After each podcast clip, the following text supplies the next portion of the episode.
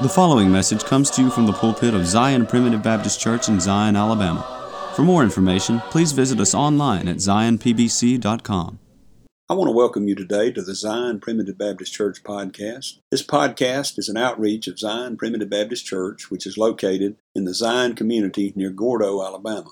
I'm Elder Chris McCool, and I serve as pastor of Zion Primitive Baptist Church. We are a congregation of believers in the sovereign grace of God where families worship together through the simple practice of preaching, praying, and singing. If you live in this area or are visiting here, we would love to have you attend worship services with us. We meet every Sunday morning at 10:30 a.m. and every Sunday evening at 5 p.m. and the first and third Wednesday evenings at 6:30 p.m. I'm happy to note that our daily podcast is featured on Grace Alone Radio, which you can find at gracealoneradio.net you can find the schedule on the website, and you can also download an app to your phone so that you can listen wherever you are. Grace Alone Radio is a 24 hour streaming service which carries the message of God's sovereign grace around the clock and around the world. Zion Primitive Baptist Church is located at 9487 County Road 49, Gordo, Alabama. That's near the intersection of County Road 49 and Alabama Highway 159, about eight miles north of Gordo, Alabama, and about 10 miles northeast of Reform, Alabama. If you're interested in finding more sermons, you can go to our website at zionpbc.com. That's Z I O N P B C.com, where you'll find all of our posted sermons as well as a link to subscribe to our podcast. You can also subscribe to our website, which will update you every time a new sermon is posted. In yesterday's message, we heard a review of our progress thus far in the book of Revelation by Elder Buddy Abernathy. Today, Brother Buddy continues looking in chapter 4, in particular at the seven spirits of God that are mentioned there. Now, that term seven spirits of God doesn't mean there's more than one Holy Spirit, but rather it refers to the complete work of the single Holy Spirit who is part of the Godhead, the triune Godhead. Brother Buddy has been looking at some of the functions of the Holy Spirit and reviews those a little bit today and begins to talk about another function that the Holy Spirit serves in this world. Join us as we continue this review of Revelation and move on into this study. Man of sorrows,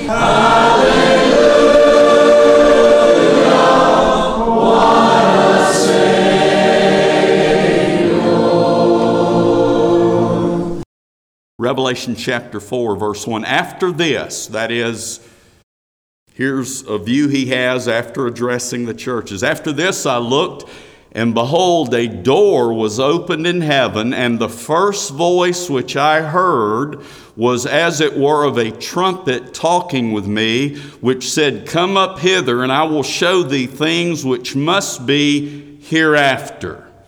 Things that must be hereafter the church age, which we're still in. And immediately I was in the Spirit that's what happens when you go to heaven. Immediately, I was in the Spirit. And behold, a throne was set in heaven, and one sat on the throne.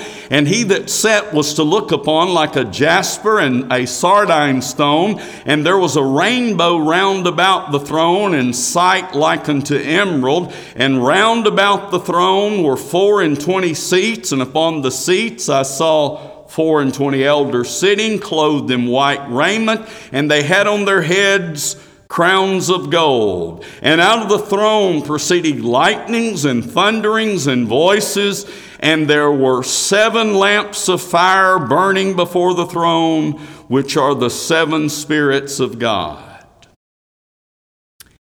So, as we begin this first of, of six remaining sections, each of which give us a different view of what's going on, for the most part, in the invisible spiritual world.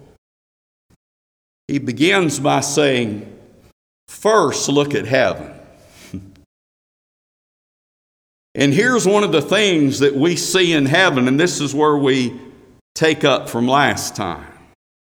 Verse 5 out of the throne proceeded lightnings and thunderings and voices, and there were seven lamps of fire burning before the throne, which are the seven spirits of God.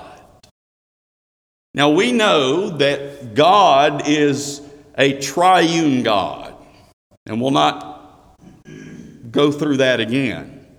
God the Father, God the Son, and God the Holy Ghost. So, why does he say here that there are seven spirits of God. Well, first of all, remember this is giving you a you know, as I read this, you're probably like me, you picture things in your mind. So when I read this, I think of this throne where God sits. And one of the things before the throne are these uh, seven uh, lamps of fire. And he says, I want you to think of those as the seven spirits of God. I believe the idea here is that the single Spirit of God, the Holy Ghost, God's Spirit, is multifaceted in what He does. And it's been six weeks since we talked about this, but you hopefully remember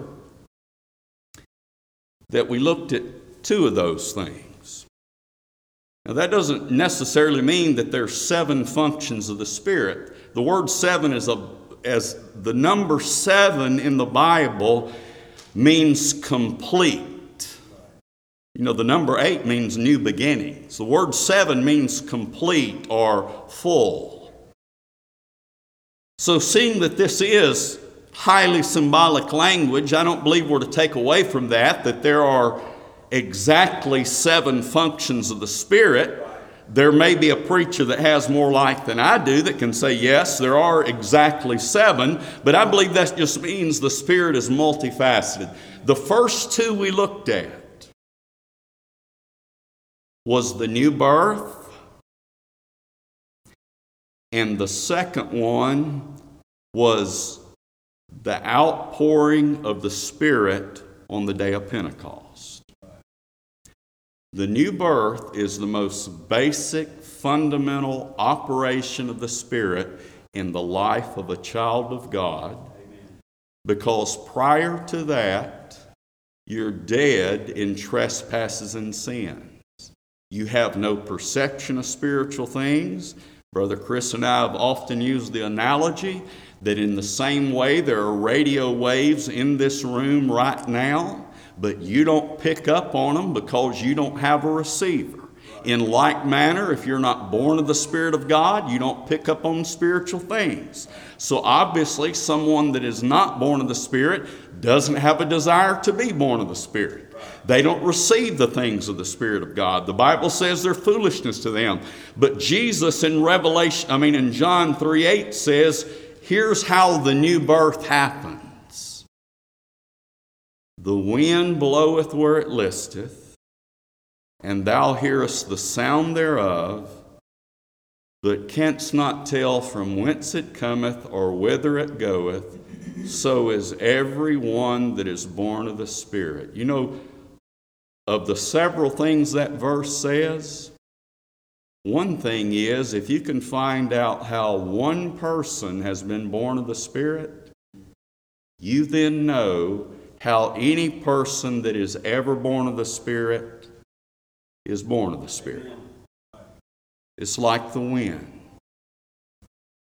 And according to Ephesians 2 1, that's when you're made alive spiritually. You hath he quickened. It's not a cooperative work between you and God. You hath he quickened who were dead in trespasses and sin. Now, you and I would be considered fools if we walked out to the graveyard and tried to talk to these people buried out here and get their attention. They're dead. They don't hear you, they don't see you, they don't care about you, they don't feel. They're dead. And I know we repeat this a lot, but it's so important that if a person's not born of the Spirit, you can't get them interested in spiritual things. And I hope you understand what I mean by this. If you find someone that is concerned about spiritual things, if you find someone that feels like they're a sinner, if you find someone that's so bothered about their sins that they want to be saved, guess what? They're already saved.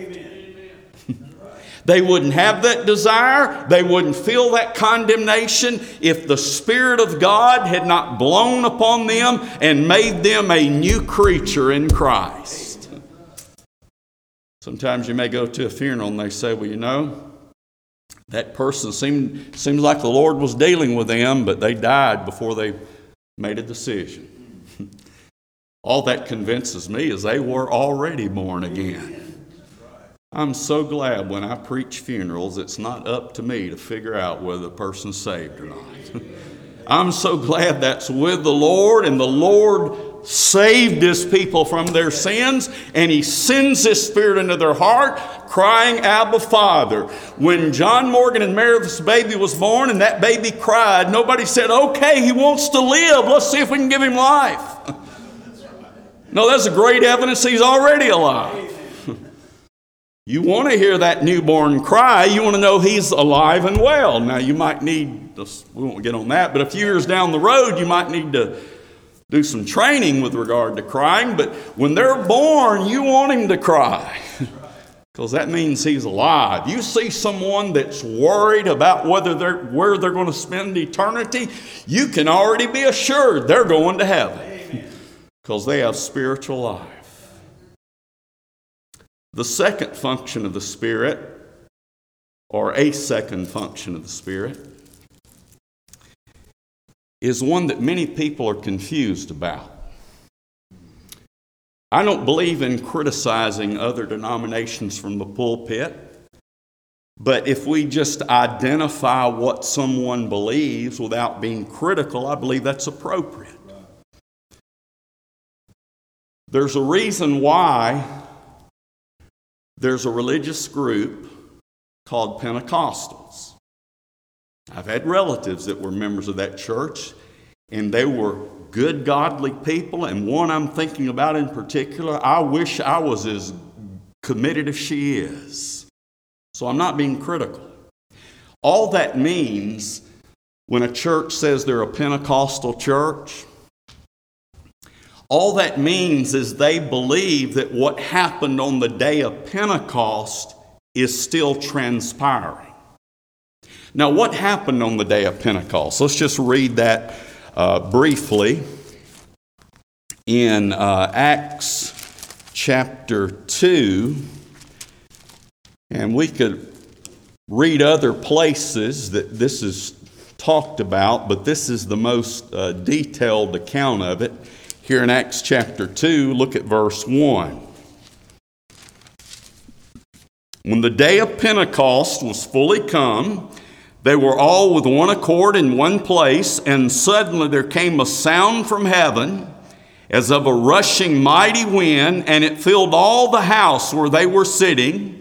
And there appeared unto them cloven tongues like as a fire, and it sat upon each of them, and they were all filled with the Holy Ghost, and began to speak with other tongues as the Spirit gave them utterance. Here's what that means when it says they spake in other tongues it would be like this. All, the only language I know is English. But to speak in tongues would mean that if I was speaking to people and the only language they knew was Spanish, they would understand my preaching in their language. You see, speaking in tongues is not some type of uh, muttering or some type of talk that no one can understand. Furthermore, being filled with the Spirit doesn't mean that you do things that are out of order and that make no sense. You will not find that in the Bible. I like what I heard an old preacher say one time. He said, when you're filled with the Spirit, you don't go crazy, you have good sense for the first time in your life. I like that. That's the, that's the truth of the matter.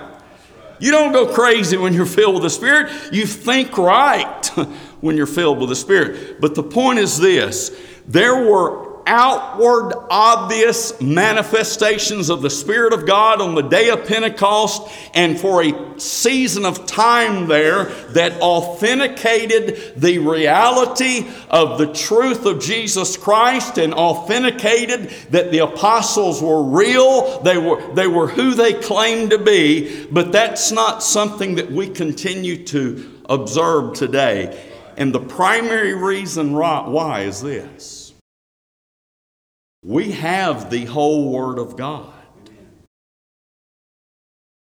And Peter recorded years after the day of Pentecost that through his word he has given unto us, listen now, he has given unto us all things that pertain unto life and godliness.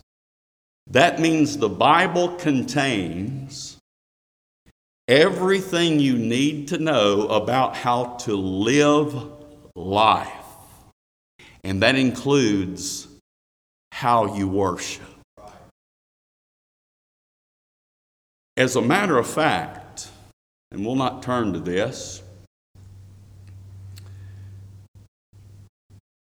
but Paul taught to the Corinthian church that it's much more mature to seek after hearing the Word of God expounded than to look for some kind of outward sign or manifestation of the Spirit. People say, Oh, I believe in worshiping God from the heart. I do too. But have you ever heard someone say the way, the way to a man's heart is through his stomach? You ever heard that? The way to a man's heart is through his mind. Think about it.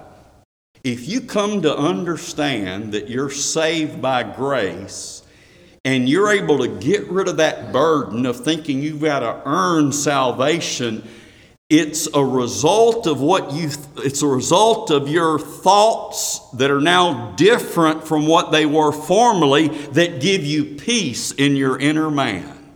And that's what the heart is the most core of who you are as a person. You know if the news came to me that one of my children had been killed in a car wreck but they actually had misidentified the victim.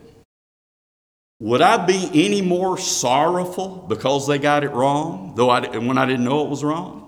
No, I'd sorrow the same.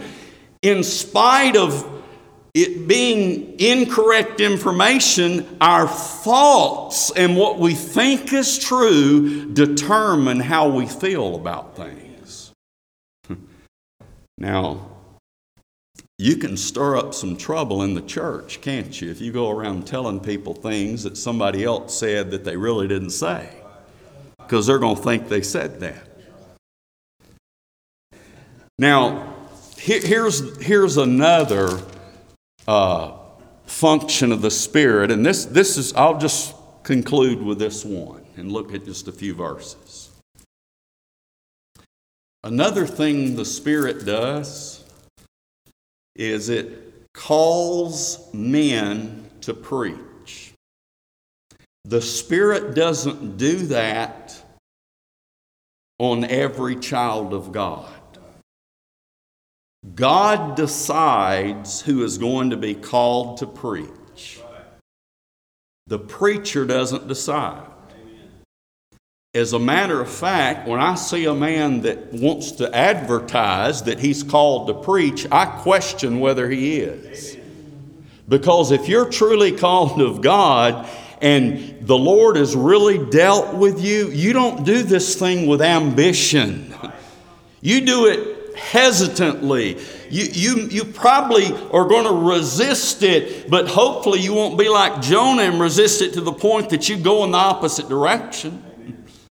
You know what happened to Jonah when he did the opposite of what the Lord said. But let's first of all notice how God called Jeremiah to preach.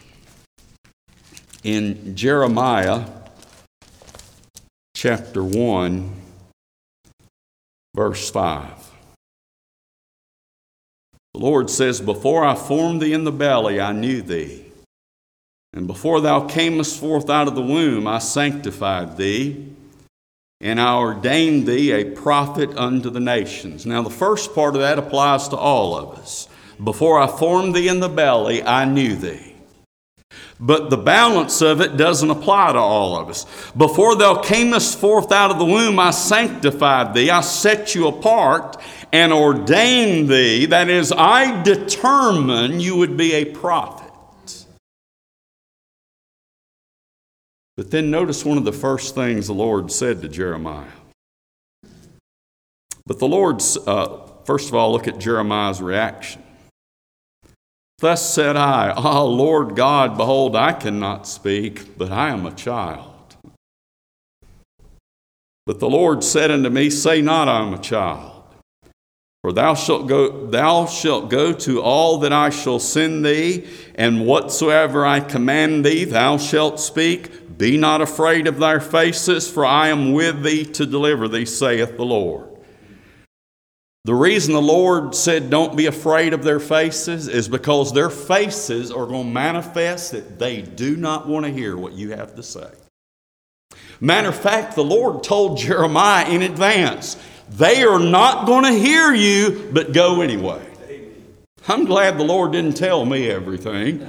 He, and his ministry spanned 40 years, and from the world's eye, they would say it was unsuccessful. But a minister has one requirement it is, it is required in stewards that a man be found faithful, and that means faithful to God, faithful to represent his word, no matter what the consequences are. Be not afraid of their faces, for I am with thee I am with thee to deliver thee, saith the Lord. Jeremiah 6 16. The Lord speaks through Jeremiah. We'll see how much he enjoyed being a preacher as far as the people were concerned. Thus saith the Lord, stand in the ways and see and ask for the old paths where is the good way, and walk therein, and ye shall find rest for your souls. But they said, We will not walk therein. Now, to show you that Jeremiah was a man just like we are, Notice what happened in his attitude in Jeremiah chapter 20. Let's begin with verse 7. O Lord, thou hast deceived me, and I was deceived. Thou art stronger than I, and hast prevailed. I am in derision daily. Everyone mocketh me. For since I spake, I cried out, I cried violence and spoil, because the word of the Lord was made a reproach unto me and a derision daily. Now listen to this. Then I said, I will not make mention of him nor speak any more in his name. I felt like that before. But again, the Lord did not ask me if I wanted to be a preacher. I know what it's like to be afraid of their faces. The first church I served, there was a lady in the congregation that never looked at me. The whole time she looked down like this. Of course, I found out she didn't like what I was preaching.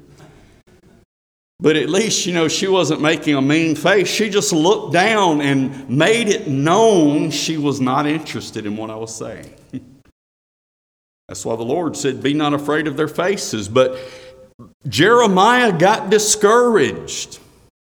You see, he didn't have any success as far as the people were concerned. And so he became discouraged and said, I will not make mention of him nor speak any more in his name. But notice what it says next.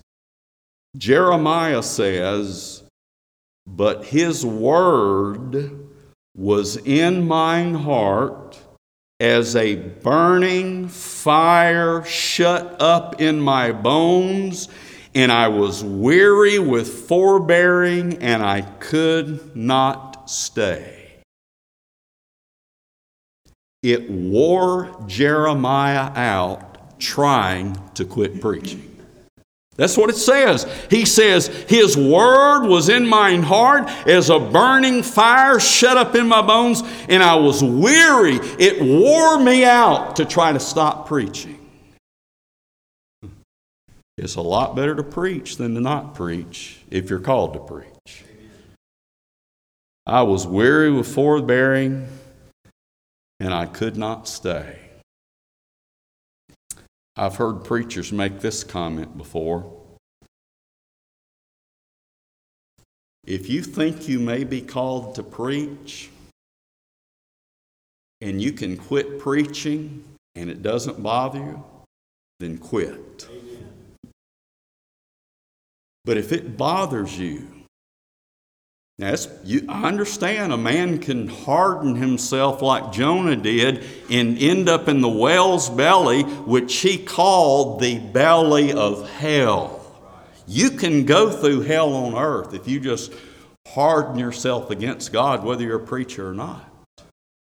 But a man that's truly called of God, he cannot quit and be happy.